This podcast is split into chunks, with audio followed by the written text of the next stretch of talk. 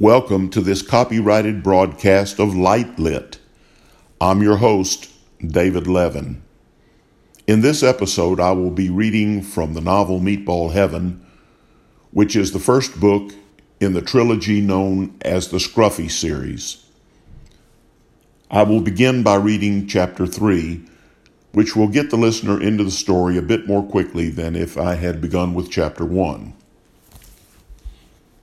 The evening air was cool, unusual for July in the Lakeway Hills, 10 miles west of Austin.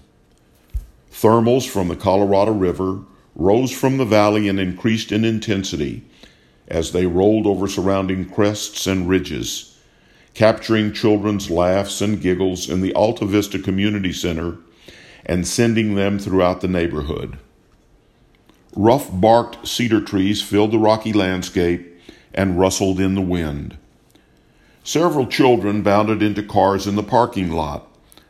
Others got into an SUV that had stopped in the circular drive. Two small figures emerged from the community center and walked along the sidewalk toward a group of townhomes down the hill. The community center was closing for the evening, and the two children were the last patrons to leave.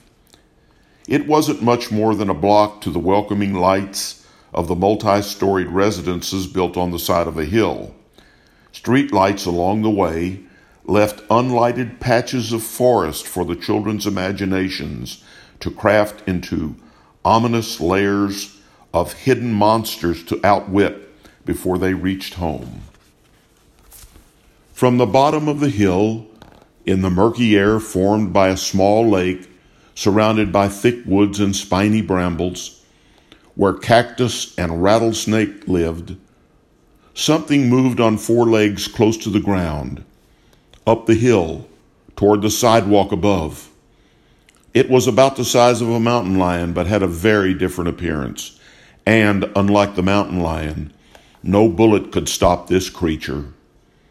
Black, sharp scales covered its muscular body, long tail, and double jointed legs. Its eyes focused on the top of the hill, able to penetrate darkness. Long, curved claws cut the rocky land as it gained ground, and toxic saliva dripped from two serrated fangs. Heat rose from the creature, infusing a putrid odor into the surrounding air. The children walked on, stopping to retrieve a rock and a stick weapons they would use against any boogeyman that leaped from the thick cedars, but no defense against the real monster, now only a few feet from the sidewalk. It waited for the children in the underbrush, quiet, except for foul breath exhaled from an elongated mouth filled with sharp teeth. The children were only five yards from the hiding place where death waited for them. Five yards became four, then three. They stopped. Something had caught their attention a glow in the woods below. Before they resumed their walk, the glow moved upward through the cedar trees. You see that? the girl said.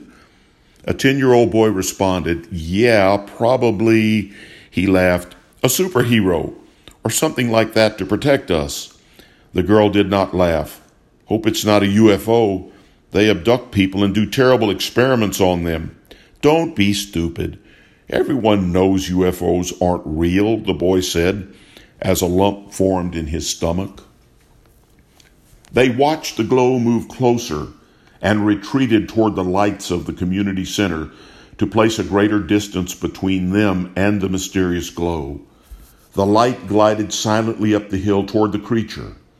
Its wide, flat head focused on the glow and hissed. A forked tongue tested the air. The ball of light moved closer, illuminating claws and fangs, and the creature turned like a snake. It coiled and sprang toward the onrushing light. The two met in a flash of energy. They became an indistinguishable ball rolling down the hill, over rocks, around cedar trunks, across cactus, Growls and snarls filled the air, and rocks flew from the ground in all directions. Snapping jaws crushed wood and rock alike. The battling entities seared trees and bushes, moved laterally and up the hill before falling again. A gaping mouth revealed multiple rows of blood-stained teeth, while claws and fangs flashed in the light surrounding the battle to the death. Cedar trees fell. Cactus split open to release water boiled by intense heat of the struggle. The light began to fade as monster sounds fell silent. Night's darkness retook the depths of the hill. The glowing ball and the scaled creature vanished from thick forest. The children were wide eyed. They cautiously walked to the sidewalk's edge and peered down the hill. What was that? the boy said, holding his sturdy stick firmly in a small hand. Maybe a coyote. It's probably gone. He threw the stick down the hill before grasping the girl's hand both running as fast as they could to the townhouse lights. From somewhere far above, a gentle wind rushed toward earth and rustled the cedar fronds, almost as though God had exhaled in relief. This would be a good night.